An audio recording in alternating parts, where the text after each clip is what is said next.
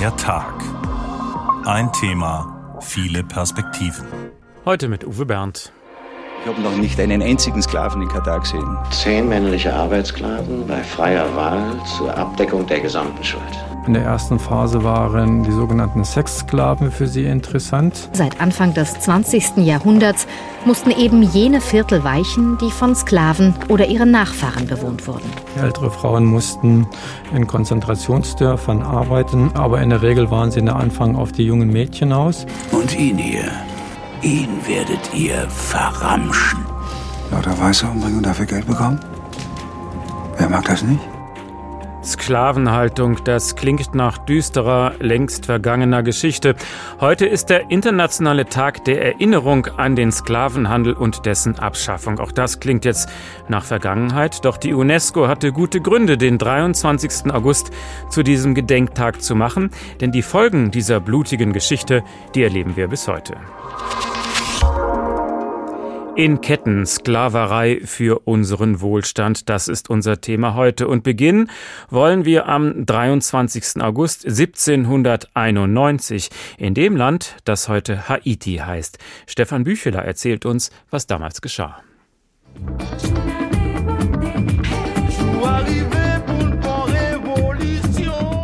Bookmans Experience heißt die in Haiti populäre Band. Bookman nach Duty Bookman, einem geflohenen Sklaven und Voodoo-Priester. Er war der Mann, der in der Nacht vom 22. auf den 23. August 1791 eine Zeremonie leitete. Und mit ihr begann der Befreiungskampf der Sklaven in der französischen Kolonie. Er ist der spirituelle Vater der Revolution und seine Idee ist bis heute lebendig in Haiti, nicht nur in der Musik. Mit einem Gebet schickte der Voodoo-Priester seine Leute in den Kampf gegen Kolonialherren und Sklavenhalter. Gott, der die Erde geschaffen hat. Du siehst alles, was die Weißen uns an Leid zugefügt haben. Der Gott des weißen Mannes veranlasst ihn, Verbrechen zu begehen. Aber der Gott in uns will, dass wir Gutes tun. Lausch der Stimme der Freiheit, die in all unseren Herzen singt. Bald waren es mehrere tausend Kämpfer, die der Stimme der Freiheit lauschten. Sie schlugen los, Zuckerrohrplantagen brannten, Kaffeefarmen wurden zerstört, die ehemaligen Herren wurden ermordet. Die Rache der Unterdrückten und Gequälten war grausam. 500.000 aus Westafrika verschleppte Männer und Frauen hatten unter der Peitsche der vermeintlichen Herren dafür geschuftet, dass Saint-Domingue, so nannten die Franzosen ihren Besitz, die reichste Kolonie wurde. Kaffee und feiner Zucker wurden nach Europa verschifft, ein gutes Geschäft für die Plantagenbesitzer. Jetzt brannten ihre Häuser und etwas Unvorstellbares bahnte sich an. Versklavte Menschen befreiten sich aus eigener Kraft. Buckmann wurde bereits wenige Wochen nach Beginn der Revolution getötet, aber die Stimme der Freiheit sollte nicht mehr schweigen. Mit Toussaint Louverture fand der Widerstand einen neuen Anführer, ein freigelassener Sklave, ein gebildeter Mann mit großem militärischen Geschick. Ich wurde als Sklave geboren. Die Natur gab mir die Seele eines freien Menschen, sagte er. Louverture schaute voller Begeisterung nach Frankreich, wo gerade die Revolution gesiegt hatte. Er schrieb Ich möchte, dass in Saint-Domingue Freiheit und Gleichheit herrschen, und ich arbeite darauf hin, dieses Ziel zu verwirklichen. Eine Delegation reiste nach Frankreich und bat um Freiheit und Gleichheit für die Menschen in der Kolonie. Und tatsächlich, ganz im Sinne der Revolution stimmte die Nationalversammlung zu. 1794 verkündete sie die Befreiung der Sklaven aller französischen Kolonien. Nach insgesamt 13 Jahren Befreiungskampf war eine halbe Million Menschen gestorben und das Land war verwüstet. Aber am 1. Januar 1804 konnten die Menschen ihren eigenen unabhängigen Staat ausrufen. Sie nannten ihn Haiti. Sie hatten es gewagt, frei zu sein.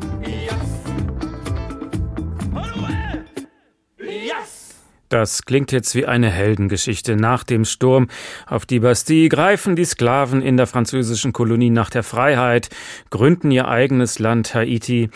Tja, nur leider fehlt das Happy End. Woran liegt das? Das erklärt uns Katja Maurer von Medico International. Sie ist bei mir im Studio und sie ist auch Co-Autorin des Buches Haitianische Renaissance, der lange Kampf um die postkoloniale Emanzipation. Also warum ist denn nach dem Bürgerkrieg das freie Haiti eigentlich nicht selbst irgendwie auf die Beine gekommen? Ja, guten Abend, Herr Berndt. Das ist eine lange 200-jährige Geschichte. Ich versuche es mal so kurz wie möglich zu erklären. 20 Jahre nach der Unabhängigkeit von Haiti standen wieder französische Kanonenboote vor der haitianischen Küste, also 1824, und drohten mit einer erneuten Invasion Haitis und haben im Ausgleich gefordert, dass die haitianische Regierung, das haitianische Land, die äh, Siedler entschädigen soll, die das Land verlassen mussten. Unter dieser äh, Drohung der Kanonen hat der damalige haitianische Regierungschef eine Schuldzahlung von 112 Millionen äh, französischen Francs unterzeichnet. Das wären heute 560 Millionen US-Dollar. Und aus dieser Urschuld, die ja eigentlich verkehrt ist, ja, also weil eigentlich schuldete man ja den Sklaven etwas, aber stattdessen wurden die Siedler entschädigt und wurden wahrscheinlich noch nicht mal entschädigt, aber die Banken, die französischen Banken erhielten also diesen Kreditzettel in der Hand und das war das Druckmittel, mit dem die haitianischen Regierungen eigentlich permanent konfrontiert waren. Schon damals sollte in fünf Raten diese Schuld bezahlt werden, aber schon die erste Rate übertraf das Vierfache von dem nationalen Einkommen. Ach. Okay, also wäre diese Schuld nicht gewesen zu Anfang dieses Landes, wäre die Geschichte anders verlaufen? Nun gut, das ist natürlich eine unerzählte Geschichte, das ja. wissen wir nicht. Aber was natürlich, was wichtig ist, die New York Times hat vor einem Jahr mal nachrecherchiert, was mit diesen Schulden passiert ist. Und das ist eine interessante Geschichte, weil quasi das ganze Finanzsystem von Frankreich über deutsche Banken bis zu US-amerikanischen Banken letztlich dann diese Schuldverschreibung Haitis übernommen haben und immer neue Zugriffsmöglichkeiten auf den Reichtum Haitis hatten, bis dahin, dass sie gemeinsam eine haitianische Nationalbank gründeten, die in ihren Händen war und die wiederum extrem viel Geld äh, aus dem Land pumpen konnten über überhöhte Zinsen. Wie lange hat Haiti gebraucht, um diese Schulden abzubezahlen? Das sind sozusagen immer mehrere Schulden nacheinander, weil man sich ständig neu verschulden musste. Das werden Sie auch in anderen Schuldenkrisen finden, dass immer wieder durch die Zinszahlung neue Schulden aufgenommen werden müssen. Aber diese Schuld war 1946 zurückgezahlt nach 19 Jahren US-amerikanischer Besatzung in Haiti und ihr folgten 30 Jahre Diktatur von Duvalier am Anfang mit großer Unterstützung des Westens. Also es war ein permanenter Raubzug.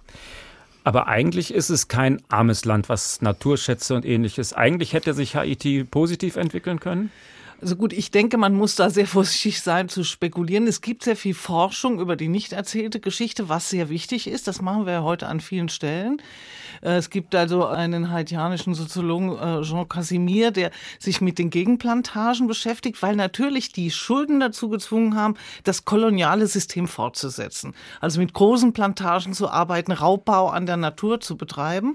Die Sklaven, die in Haiti lebten, hatten aber eine bäuerliche Erfahrung aus Afrika und wollten eigentlich eine kleinbäuerliche Landwirtschaft machen.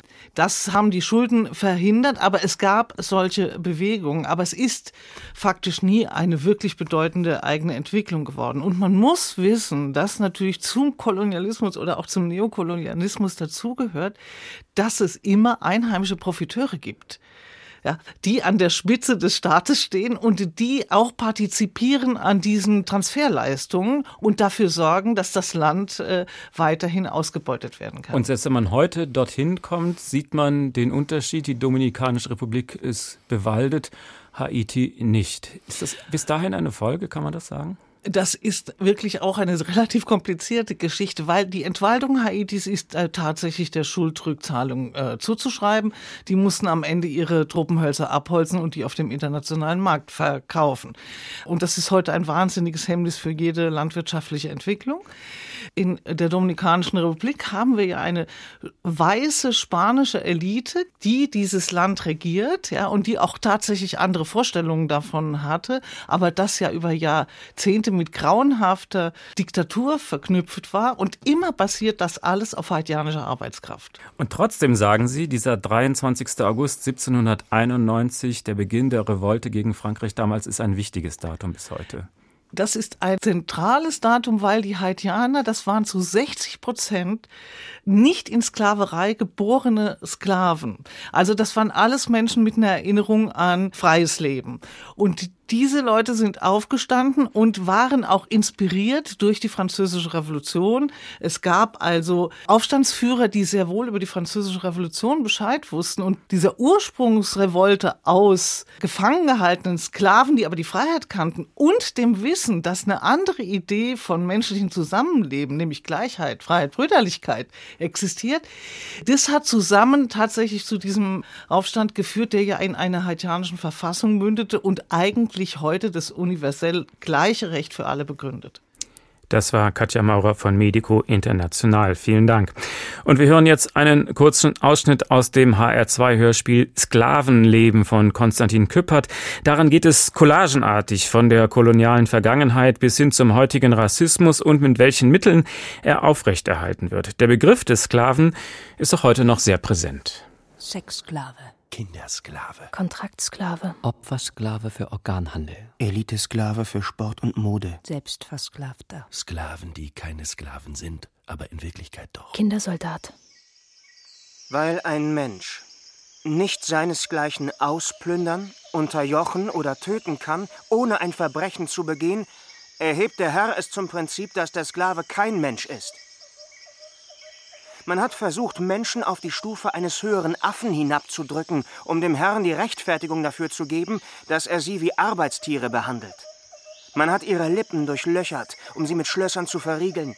Man hat ihnen die Hände abgehackt, sie in einem Zustand der Unterernährung gehalten und sie schließlich in Rassen unterteilt. Man hat Haar- und Gewebeproben entnommen, Körpergrößen, Geschlechtsteile, Hautfarben, Augenfarben, Nasenflügel, die Größe der Münder und Zähne verglichen, um daraus Unterschiede und Hierarchien zu konstruieren. Aber der Sklave ist eine vielschichtige Gestalt. Zwangsprostituierte. Konkubine. Gebärerin. Zwangsehe. Haussklave. Hausknecht. Plantagensklave in Ketten Sklaverei für unseren Wohlstand. Wollen wir uns nun diesem Begriff ein bisschen systematischer widmen, Sklaverei. Anne Bayer zeigt uns nun, dahinter steckt mehr als das, was wir oft im Alltag darunter zu verstehen wissen. Es gibt viele verschiedene Formen der Sklaverei. Eine allgemeine Definition könnte man in etwa so formulieren. Sklaverei bedeutet, dass Menschen in extreme Unfreiheit versetzt werden können und das ein sozial akzeptiertes Verhältnis ist. So definiert der Historiker Egon Fleig den Begriff Sklaverei. Bei diesem Wort denkt man vielleicht direkt an griechische Haussklaven, schwarze Plantagenarbeiterinnen auf Baumwollfeldern oder Menschen in Ketten. Bilder aus längst vergangenen Zeiten. Doch auch heute gibt es sie immer noch, die Sklaverei. Laut dem Global Slavery Index von 2018 sind etwa 40 Millionen Menschen versklavt. Und diese Zahl nimmt seit Jahren zu. Ein Großteil der versklavten Menschen sind in Asien zu finden, aber auch in Europa leben etwa eine halbe Million Menschen in Unfreiheit. Viele arbeiten in der Landwirtschaft und der Rohstoffgewinnung, andere in Fabriken und im Dienstleistungsgewerbe, wie zum Beispiel der Prostitution. Immer schon, seit es dokumentierte Menschheit gibt, finden wir Sklaverei. Bereits der Kodex Hammurabi, ein 3800 Jahre alter babylonischer Gesetzestext, berichtet von Sklaven. In allen antiken Hochkulturen gab es sie. Die Ägypter verschleppten das israelitische Volk, im antiken Griechenland funktionierte die Demokratie nur, weil Sklaven die Arbeiten des Alltags erledigten. Römische Sklaven traten teilweise sogar freiwillig in die Zwangsarbeit ein, um der Armut zu entgehen oder Schulden abzuzahlen. Afrika war lange Zeit der Hauptumschlagplatz für den Sklavenhandel. Das begann bereits um 500 vor Christus. Hier wurden vor allem im Bereich der Subsahara Menschen gefangen und verkauft. Im 7. Jahrhundert eroberten die Araber Nordafrika und übernahmen von dort die Praxis der Sklaverei und führten sie bis ins 20. Jahrhundert fort. Menschen wurden quer über den afrikanischen und asiatischen Kontinent verschleppt und gehandelt. Ab dem 17. Jahrhundert begann der transatlantische Sklavenhandel. Dabei wurden mehr als 10 Millionen afrikanische Menschen per Schiff nach Nord- und Südamerika verschleppt. Noch heute sind die Auswirkungen der Sklaverei in den Gesellschaften vieler Länder in Nord- und Südamerika spürbar. Der strukturelle Rassismus ist dort allgegenwärtig. Doch befördert der Rassismus die Sklaverei oder war es umgekehrt? Der versklavte Mensch ist Eigentum. Es ist vollkommen logisch, dass solche Menschen wahrgenommen werden als von Natur aus minderwertig. Nichts anderes ist der Kern des Rassismus. Und genau das produziert die Sklaverei. In vielen Ländern lehnten sich die Sklaven aber auch gegen die herrschenden Umstände auf. Erst ab dem 18. Jahrhundert schafften die ersten europäischen Länder die Sklaverei ab. Weltweit verboten ist die Sklaverei erst seit 1980. Dann erst hat das westafrikanische Land Mauretanien die Sklaverei als letzten Staat offiziell abgeschafft. Wenn wir über Sklaverei reden, dann haben wir immer als erstes den transatlantischen Sklavenhandel vor Augen. Aber das ist eben nur die eine Seite dieser blutigen Geschichte. Wir haben gehört, Sklaverei gab es zu allen Zeiten und in allen Kulturen. Das können wir mit Professor Klaus Weber vertiefen. Er ist Wirtschaftshistoriker an der Europa-Universität Viadrina in Frankfurt-Oder. Guten Abend. Guten Abend. Also der innerafrikanische Sklavenhandel blühte schon Jahrhunderte vor der Kolonialzeit. Was waren das für Strukturen? Es gab einmal den Trans-Sahara-Handel, in dem vor allen Dingen Tuareg als Händler Menschen aus dem Subsahara-Raum nach Nordafrika brachten, über Karawanen dann weiter bis hin nach Ägypten, auf die arabische Halbinsel und sogar nach Persien. Dieser Handel lässt sich äh, mindestens bis zur Jahrtausendwende zurückverfolgen. Und wenn eine Bauernfamilie zum Beispiel durch Trockenheit, Missernten von Hunger bedroht war, konnte sie sich eben in äh, Sklaverei oder Schuldknechtschaft bei einem größeren und wohlhabenderen Clan oder einer großen Familie begeben. Da ähm, war aber häufig die Möglichkeit, dass zumindest in der zweiten oder dritten nachfolgenden Generation diese verarmte Familie auch wieder in Freiheit leben konnte. Dann gab es auch zum Beispiel in den Salzbergwerken in der Südsahara oder in den Goldbergwerken zum Beispiel in den Regionen des heutigen Ghana auch eine Sklaverei, die ähnlich brutal war wie auf den Plantagen. Gab es denn auch damals schon Widerstand? Gab es Aufstände? Es sind Aufstände bekannt für das 19. Jahrhundert, zum Beispiel im Sokoto-Kalifat, das sich äh, um die Jahrhundertmitte äh, gegründet hatte um eben seine eigenen Bewohner gegen den Sklavenhandel zu schützen. Und dafür war man auf Gewehre ähm, angewiesen. Und dann hat dieses Sokoto-Kalifat selbst auch wieder Sklavenhandel betrieben, um sich so mit äh, modernen Waffen versorgen zu können. Und in diesen Zusammenhängen gab es auch Sklavenaufstände. Das äh, setzte dort schon im späten 18. Jahrhundert ein. Reden wir also über die Abschaffung der Sklavenhaltung zu Beginn des 19. Jahrhunderts. Die wurde ja christlich begründet damals oder gab es auch andere Motive?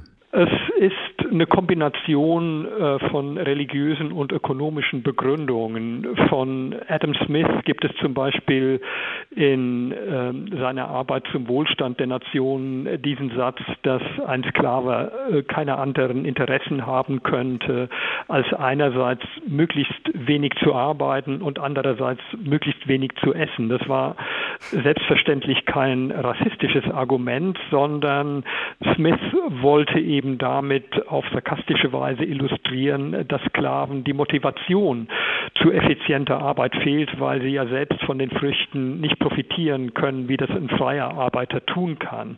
Und diese Argumente wurden eben ähm, ähm, ins Feld geführt in einer Zeit, in der in Europa und insbesondere in England durch die Industrialisierung dieses moderne System der freien Lohnarbeit überhaupt erst in der Breite etabliert wurde.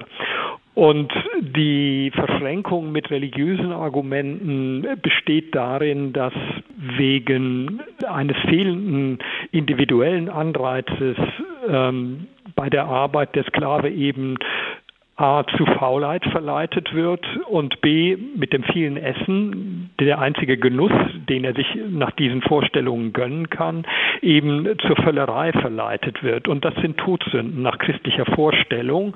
Und ähm, Smith selbst sagte ja und andere Abolitionisten, also Gegner der Sklaverei auch, dass die Sklaverei bei allen daran Beteiligten, bei den Sklavenhändlern, den Sklaven bzw. Plantagenbesitzern und bei den Skla Versklavten selbst nur die schlechtesten Eigenschaften entwickelt werden und nicht die guten Eigenschaften und die Tugenden.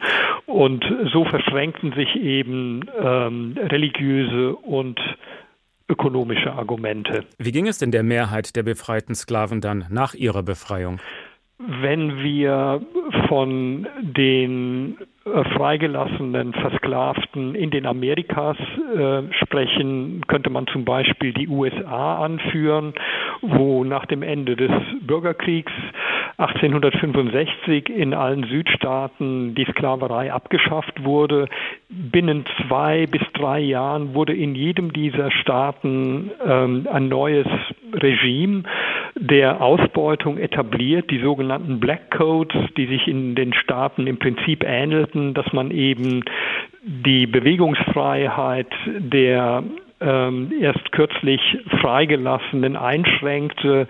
Wenn man aber äh, über Land unterwegs war und äh, sein Arbeitsverhältnis oder einen festen Wohnsitz nicht nachweisen konnte, dann wurde man sofort wieder zu äh, Freiheitsstrafen verurteilt und die waren immer mit Zwangsarbeit verbunden. Und viele der äh, jetzt freien Afroamerikanerinnen zogen es deshalb vor, am Ort zu bleiben und häufig bei ihren früheren Besitzerinnen als Tagelöhner oder als Kleinpächter mit einem sehr spärlichen Auskommen zu überleben. Das war Professor Klaus Weber von der Europa-Universität Viadrina in Frankfurt-Oder. Vielen Dank. Woher haben wir also nun dieses Bild des Sklaven in seinen Ketten? Hier spielt natürlich auch der Film eine ganz wichtige Rolle und auch dort hat sich das Bild der Sklaven in den letzten Jahrzehnten gewandelt. Das zeigt uns Mario Scala. Das erste große amerikanische Filmepos, die Geburt einer Nation von David Walk Griffith, beginnt mit einer Sklavenauktion. Allerdings ist das keine Szene, die die Sklaverei kritisiert. Der Stummfilm aus dem Jahre 1915 war eindeutig rassistisch und trug mit seiner Verherrlichung weißer Suprematie maßgeblich zur Neugründung des Ku Klux Klan bei. 24 Jahre später vermeidet der Südstaaten-Klassiker Vom Winde verweht zwar diesen aggressiven Rassismus, aber der alltägliche, latente war noch Ende der 30er Jahre ungebrochen auf der Leinwand zu sehen. Anders war das bei Verfilmungen von Onkel Toms Hütte. Zehn männliche Arbeitssklaven bei freier Wahl zur Abdeckung der gesamten Schuld. Diese Leute sind uns ans Herz gewachsen. Sie gehören schon fast zur Familie. Diesen Vertrag zu unterschreiben, ist die dreckigste, schäbigste Tat, die es gibt. Die Filme zeigen den Zynismus der Sklaverei. Und gleichzeitig verschieben sie den Fokus von den weißen Plantagenbesitzern auf die Gemeinschaft der Schwarzen. Ihr müsst fliehen dann folgt ihr Gottes Wort. Geht euren Weg. Innerhalb des Systems gibt es keine Lösung, sagen Onkel Tom und der Film. Nur Widerstand und Flucht bieten eine Perspektive. Die Onkel Tom-Verfilmungen enthalten bereits die grundsätzlichen Fragen, die spätere Filme aufgreifen. Müssen Schwarze sich anpassen, um ihr Leben zu retten? Ist die Flucht oder später der soziale Aufstieg aussichtsreich zur Emanzipation oder aber radikaler und militanter Widerstand das beste Mittel der Wahl? Um das jeweils zu entscheiden, muss das System erst einmal verstanden werden. Von der Verschiffung aus Afrika bis zur physischen Ausbeutung im Plantagensystem. 98? Weniger als ein Drittel tot? Ich kenne Sklavenschiffe, die mit weniger als der Hälfte ankamen und noch einen schönen Profit gemacht haben. 1977 gibt die Fernsehserie Roots nach dem Roman von Alex Haley einen umfassenden Überblick über das Sklavensystem der USA. Über sieben Generationen wird das Schicksal von Kunta Kinte und seiner Nachfahren verfolgt. Von der Verschleppung aus Afrika Mitte des 18. Jahrhunderts bis zum amerikanischen Bürgerkrieg. Dabei wurde genau geschaut, wie das Verhältnis von Anpassung und Widerstand in jeder Generation war. An den viel gelobten Realismus dieser Serie knüpften spätere andere Filme an, mit jeweils unterschiedlichen Akzenten. Steven Spielberg etwa verfilmte mit Amistad 1997 nach einer wahren Begebenheit und mit viel Pathos den Aufstand auf einem Sklavenschiff. Weniger Pathos, aber mehr Einfühlungsvermögen und Detailtreue brachte 2013 Steve McQueen in 12 Years a Slave auf die Leinwand. Ich wurde als freier Mann geboren, lebte mit meiner Familie in New York. Seid lieb zu eurer Mutter. Bis zu dem Tag, an dem ich getäuscht, Auf Solomon. entführt und in die Sklaverei verkauft wurde. Fast zeitgleich mit 12 Years a Slave kam Quentin Tarantinos Django Unchained heraus. Auch hier wird der Sadismus der Sklavenhalter gezeigt. Nigger, die renitent sind, brauche ich nicht. Jetzt brenn ihm das R für Runaway ins Gesicht. Seine Kleinstute auch. Aber in typischer Manier verlässt Tarantino die realistische Erzählweise und betritt das Reich des Wünsch dir was. Wie gefällt dir das Kopfgeldjägergeschäft? Lauter Weiße umbringen und dafür Geld bekommen? Wer mag das nicht? Weißen Sadismus und Gewalt nur erdulden? Für Tarantino kein Thema. Aber wer sich einmal vorstellen will, wie es wohl gewesen wäre, wenn die Sklavenhalter ihre Untaten hätten büßen müssen, kommt bei Django Unchained voll auf seine Kosten. Die Sklaverei in Film. Das hatte ja in manchen Darstellungen fast schon ein bisschen was Melancholisches, aber dem ist natürlich nicht so ganz im Gegenteil. Deshalb hier noch ein Ausschnitt aus der HR2 Hörspielcollage Sklavenleben. Diese hier heißt Erfahrungen.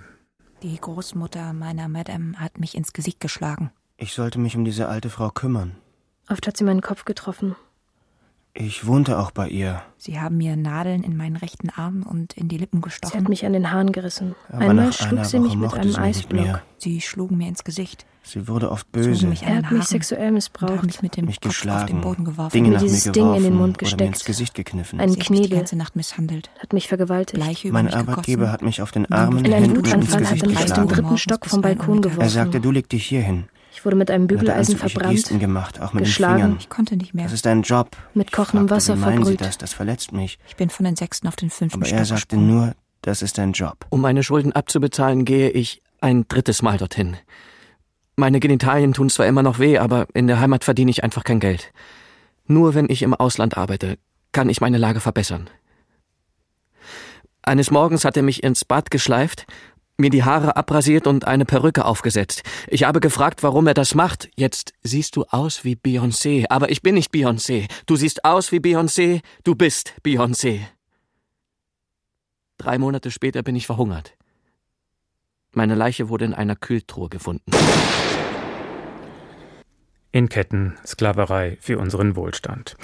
Und damit sind wir nun in der Gegenwart. Sklavenhaltung gibt es bis heute, auch im 21. Jahrhundert. Jesidische Frauen zum Beispiel leben im sogenannten Islam islamischen Staat wie Sklaven. Die damals 18-jährige Jesidin Farida Khalaf wurde im Jahr 2014 vom IS verschleppt, versklavt und systematisch vergewaltigt. Nach ihrer Flucht hat sie ein Buch geschrieben. Michaela Wunderle beschreibt das Martyrium dieser jungen Frau.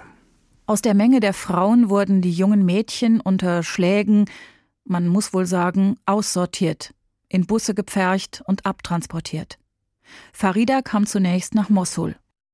Dass der IS gegenüber den jesidischen Frauen sexuelle Gewalt zur äußersten Erniedrigung einsetzt, ist kalkulierter Teil seiner grausamen Vernichtungsstrategie. In der ersten Phase waren die sogenannten Sexsklaven für sie interessant, indem sie sehr spezifisch, sehr klar die jungen Mädchen, eben Jungfrauen für sich ausgesucht haben, nach Tel Afar, nach äh, Mosul, äh, nach Raqqa oder anderen Gebieten gebracht haben. Wir wissen gar nicht, wann ist Tag und wann ist Abend. Wir schauen, wenn es ein bisschen ist dunkel oder so.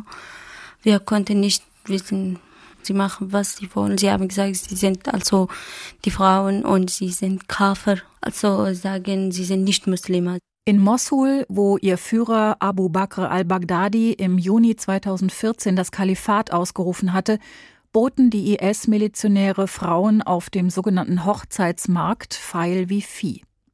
Ein anderer Lager- und Umschlagplatz war in Raqqa. Halb verhungert und verdurstet wurde Farida Khalaf hier in einer Halle eingesperrt. In ihrem Buch heißt es Wir hörten, wie unsere Bewacher die anderen Männer begrüßten. Es war eine ganze Gruppe dunkel gekleideter IS-Leute. Viele von ihnen hatten lange Haare und Bärte, alle hatten schwere Waffen bei sich. Wir haben also eine Reihe von Neuzugängen, erkundigte sich einer von ihnen. 47 blutjunge Jesidinnen sind gestern Nacht frisch eingetroffen, bestätigte der Ranghöchste unter unseren Bewachern, der mit einem palästinensischen Akzent sprach. Seine Helfer zerrten uns in die Mitte des Raumes. Wir wehrten uns und schrien, aber sie schlugen uns so brutal, dass wir verstummten. Interessenten waren nicht nur die IS-Kämpfer, sondern Menschen aus Saudi-Arabien, aus Katar, aus Kuwait, aus anderen Ländern der Welt sind Menschen dort direkt oder indirekt gekommen und haben Frauen äh, anfangs sehr in Anführungszeichen billig für einige hundert Euro. Später ist der Preis gestiegen, weil die Nachfrage in der arabischen Welt so gestiegen war, dass bis zu 10.000, 20.000 Dollar pro Person bezahlt worden sind. Ältere Frauen mussten in Konzentrationsdörfern arbeiten, aber in der Regel waren sie in der Anfang auf die jungen Mädchen aus. Nachdem die Marktlage so gestiegen war, haben sie dann auch keinen Halt vor Frauen mit Kindern gemacht, die verheiratet waren. Auch diese sind dann als Sklavinnen verkauft worden. Erwähnt sei, dass der Wert einer Frau beim Weiterverkauf stetig sank. Begehrt waren selbst neun- oder zehnjährige Mädchen. Preissteigernd waren helle Haut und gute Zähne. Farida versuchte mehrere Male, sich das Leben zu nehmen, um den Vergewaltigungen zu entgehen. Fluchtversuche scheiterten. Doch den Kopf behielt sie oben. Nicht zufällig heißt ihr Buch Das Mädchen, das den IS besiegte. Farida Khalaf wurde mehrfach verkauft. Nach Stationen in Mossul, Raqqa und Daresur kommt sie in ein Militärcamp in der syrischen Wüste, wo ihr und fünf Freundinnen im Dezember 2014 schließlich die Flucht glückt.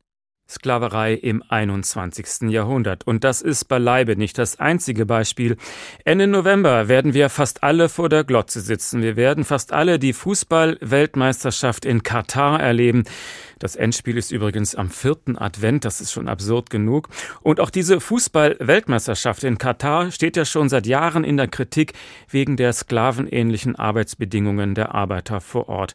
Als die Vorwürfe im Jahr 2014 das erste Mal aufkamen, hat Franz Beckenbauer noch so reagiert. Ich habe noch nicht einen einzigen Sklaven in Katar gesehen. Also die laufen alle frei rum, weder in Ketten gefesselt und äh, auch mit irgendwelcher Büserkappe am Kopf. Also das habe ich noch nicht gesehen. Vom arabischen Raum habe ich mir äh, ein anderes Bild gemacht und ich glaube, mein Bild ist realistischer. Zu seiner Ehrenrettung sei betont, dass dieser Satz halt schon ein paar Jahre alt ist. Vielleicht würde er sich heute nicht mehr so äußern.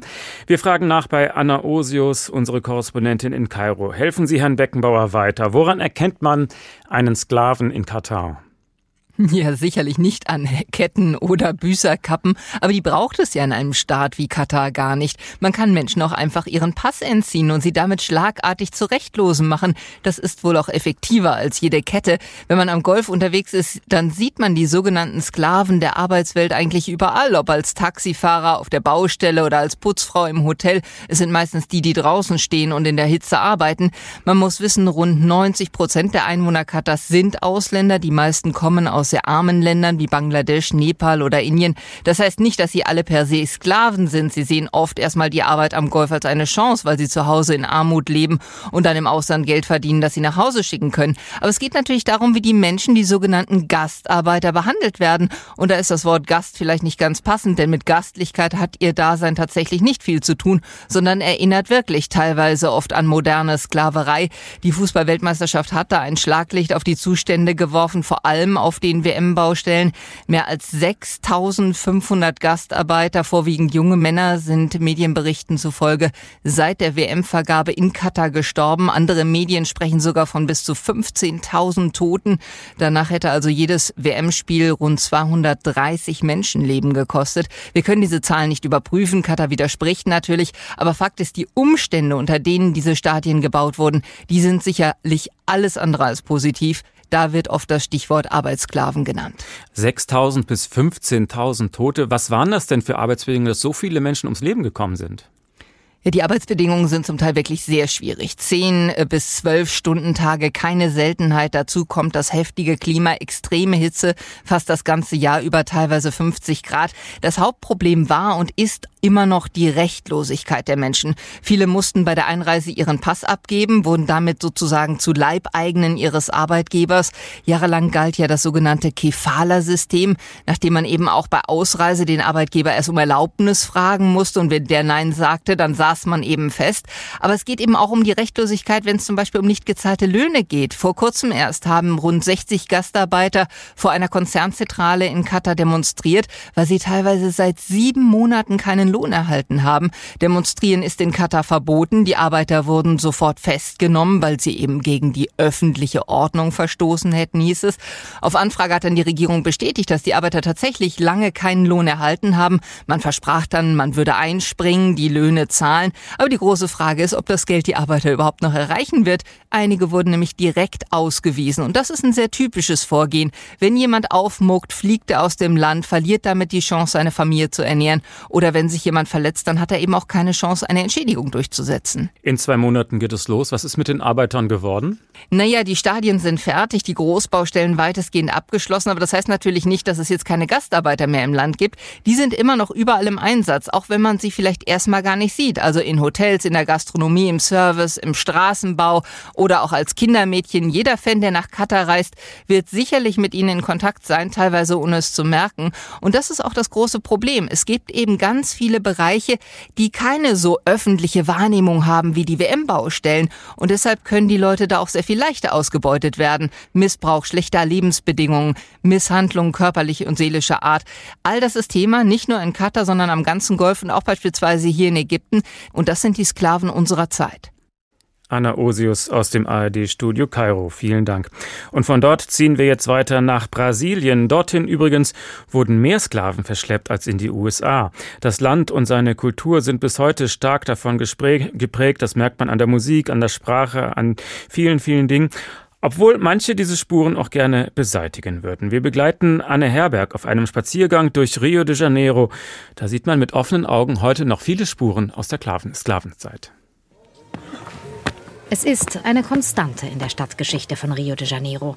Für alle größeren Urbanisierungsprojekte seit Anfang des 20. Jahrhunderts mussten eben jene Viertel weichen, die von Sklaven oder ihren Nachfahren bewohnt wurden. Dafür sprengte man einen ganzen Hügel weg, schlug mit der mächtigen Avenida Rio Branco eine gigantische Schneise ins alte Kolonialzentrum und vertrieb Zehntausende, größtenteils schwarze Menschen aus ihren Hütten und Wohnungen. O Bota Abaixo heißt diese Reform im Volksmund, der große Abriss. Damals entstand, eher zwangsweise, was heute noch als Kleinafrika bekannt ist. Die Gegend zieht sich vom Morro da Providencia, Rios erster von ehemaligen Sklaven aus Bahia besiedelten Favela, bis zur Hafenregion und hat das Zentrum rund um den Pedra do Sal, den Salzfelsen. Die 400 in den Granit geschlagenen Stufen erinnern noch heute an die Zwangsarbeit, die versklavte Afrikaner hier verrichten mussten.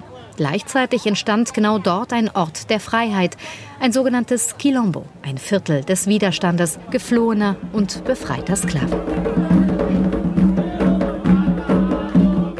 Hier wurde, sagt man, aus dem Django-Rhythmus der Samba geboren. Hier vibrierte die spirituelle Kraft der Candomblé und Umbanda-Religionen, der Orishas und der Pretos Velios. Und in den Häusern der Chias, der schwarzen Heilerfrauen mit ihren weißen Turbanen und Zigarren im Mundwinkel, rund um dampfende Töpfe mit nach Kokos, Dendeöl und scharfer Paprika duftenden Eintöpfen, da werden neue soziale Organisationen geboren.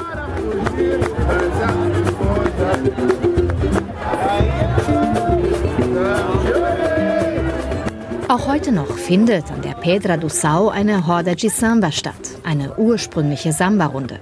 Rundherum hat allerdings eine Gentrifizierung begonnen. Nach der großen Hafensanierung, dem sogenannten Porto Maravilla Wunderhafen zu den Olympischen Spielen, wurde Kleinafrika von Rios weißen Hipstern als Ausgeviertel entdeckt. Wieder einmal kämpfen Nachfahren von Sklaven gegen die neue Art der Verdrängung, die Immobilienspekulation. Es gehört zu den großen Widersprüchen Brasiliens, dass nahezu alles, was seine Gegenwartskultur ausmacht, der Samba, der Karneval, der Fußball, von Schwarzen geprägt wurde.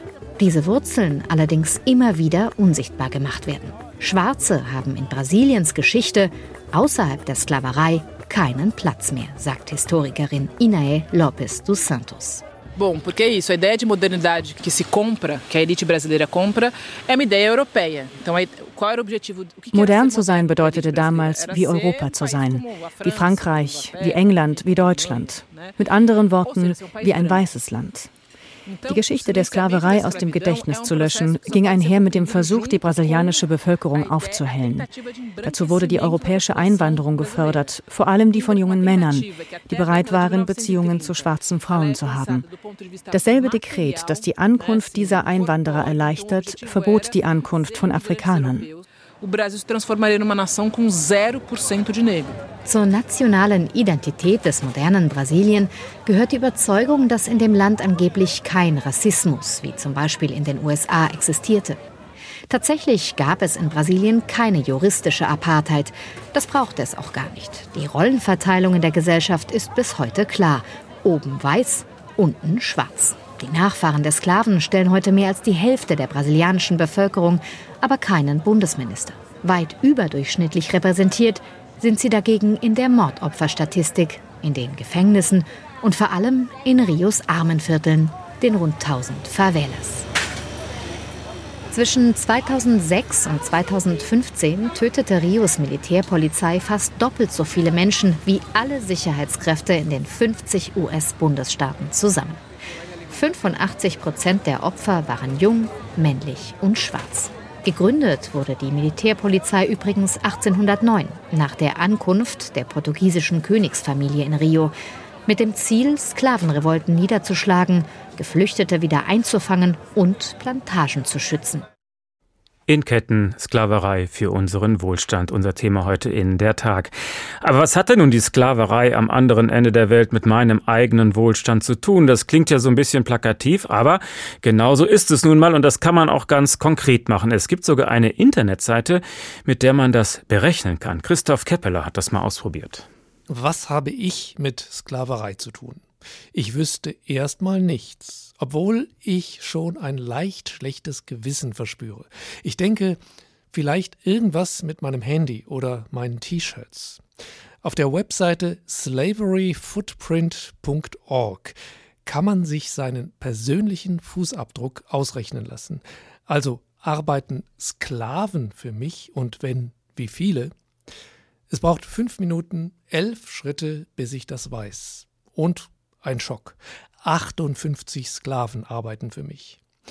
Die Seite wollte von mir wissen, wo ich wohne, wie alt ich bin, ob ich ein Haus habe, was ich so esse, welches Fleisch, welches Obst, Getreide, Gemüse, welche Kosmetik ich verwende, wie viele Elektrogeräte ich habe, welche Kleidungsstücke und wie viele habe ich. Edelsteine, Gold, Silber, Platin und ob ich schon mal für Sex bezahlt habe.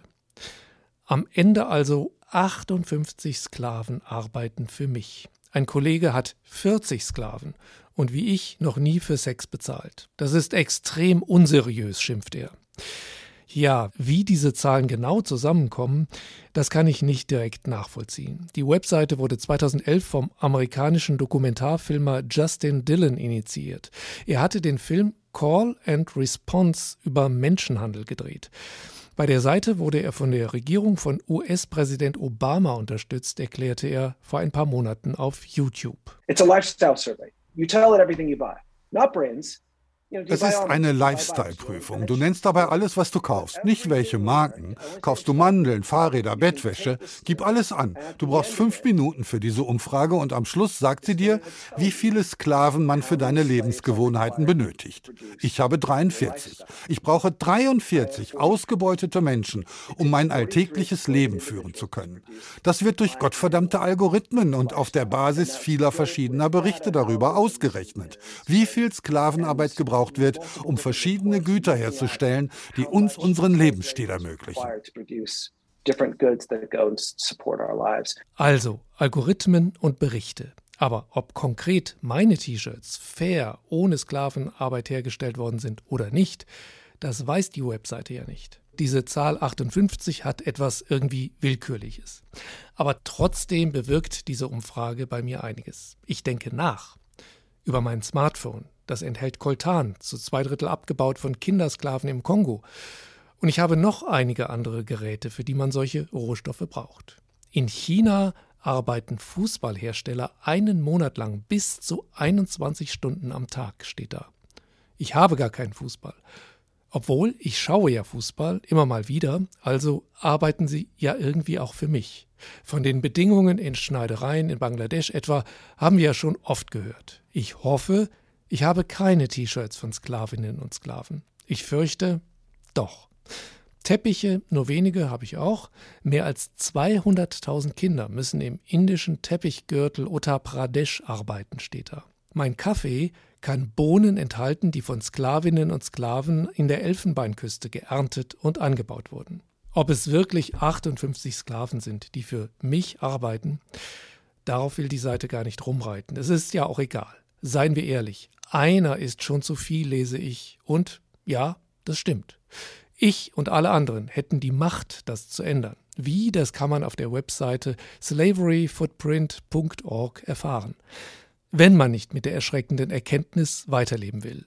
Wir kennen sie nicht und sie sind weit weg, aber wir alle haben Sklaven, die auch für uns arbeiten. Wie viele Sklaven schuften für mich irgendwo auf der Welt und wie kann man das ändern?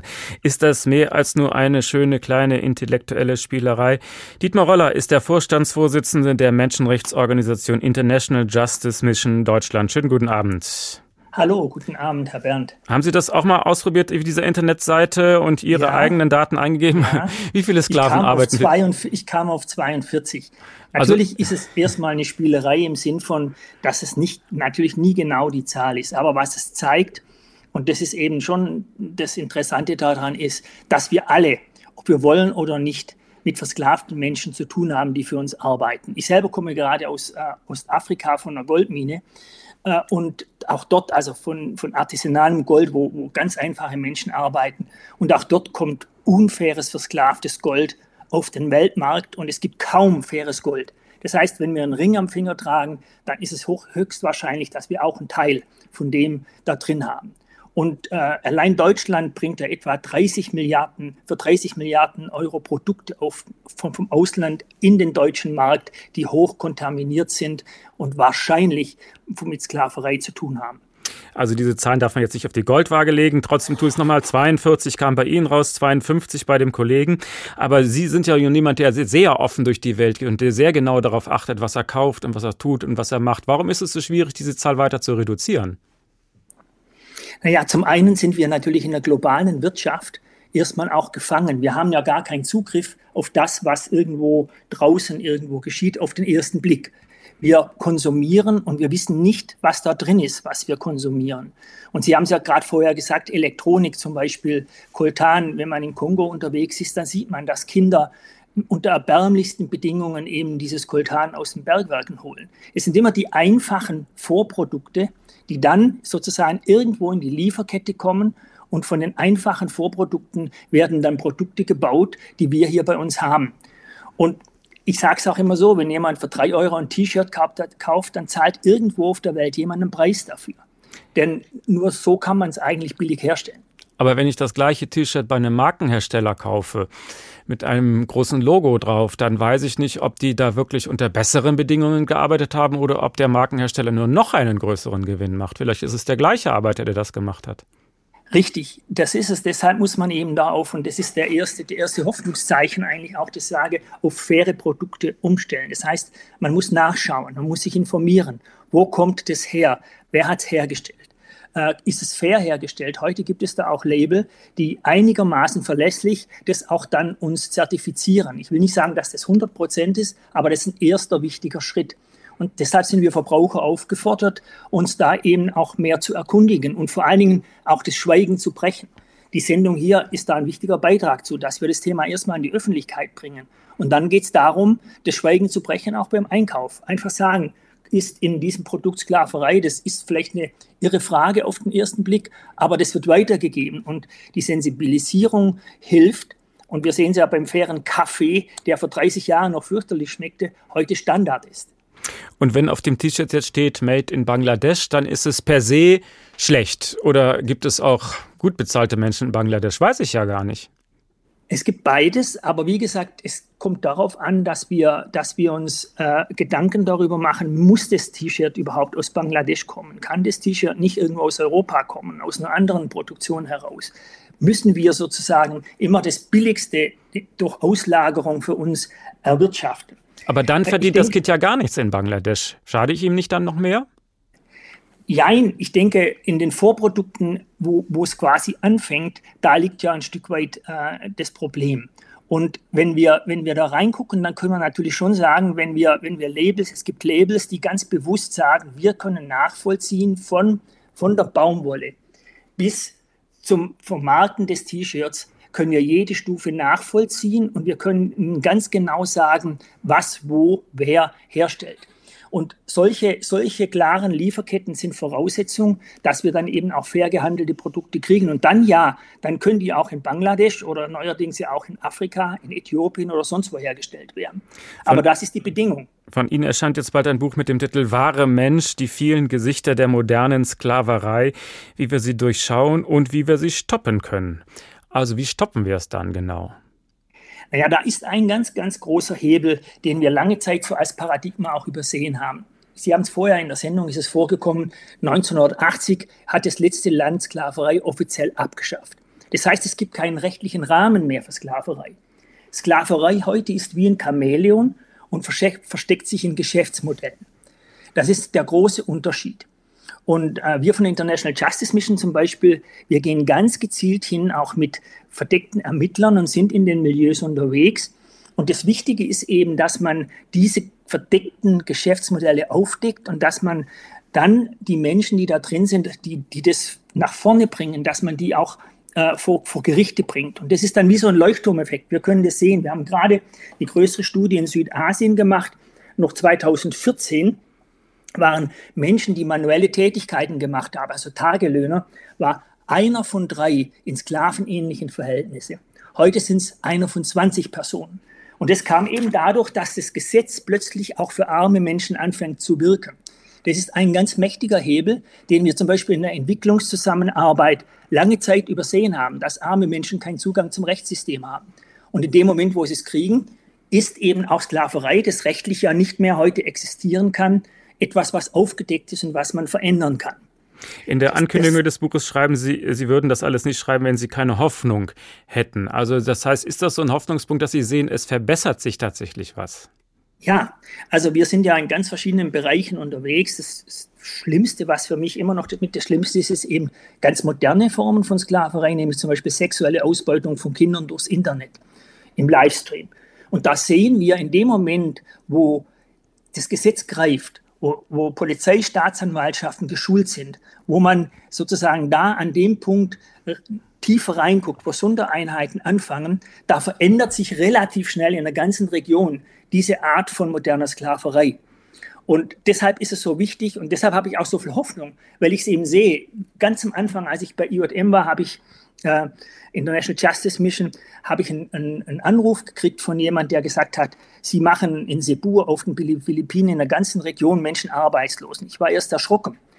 Und dann habe ich nachgeguckt, es war ein sexopädophiles äh, kriminelles Netzwerk, die versucht haben, unsere Arbeit zu diskreditieren, weil eben innerhalb von vier, fünf Jahren das komplette Milieu sich in der gesamten Region umgekrempelt hat. Das Risiko wurde so hoch, dass es nicht mehr tragbar war, dort sozusagen äh, unterwegs zu sein, um, um dem dreckigen Geschäft nachzugehen.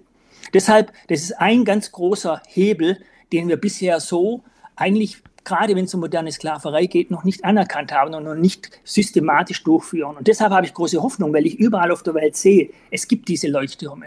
Die sind da, die kommen heraus und ähm, das ist für mich ein ganz, ganz großes Hoffnungszeichen. Dann danke ich Ihnen für diese hoffnungsvolle Botschaft am Schluss dieser Sendung. Dietmar Roller, der Vorstandsvorsitzende der Menschenrechtsorganisation International Justice Mission Deutschland. Und das war der Tag für heute in Ketten Sklaverei für unseren Wohlstand. Sie können die Sendung nachhören als Podcast in der ARD Audiothek und überall, wo es sonst Podcasts gibt. Mein Name Uwe Bernd. Schönen Abend.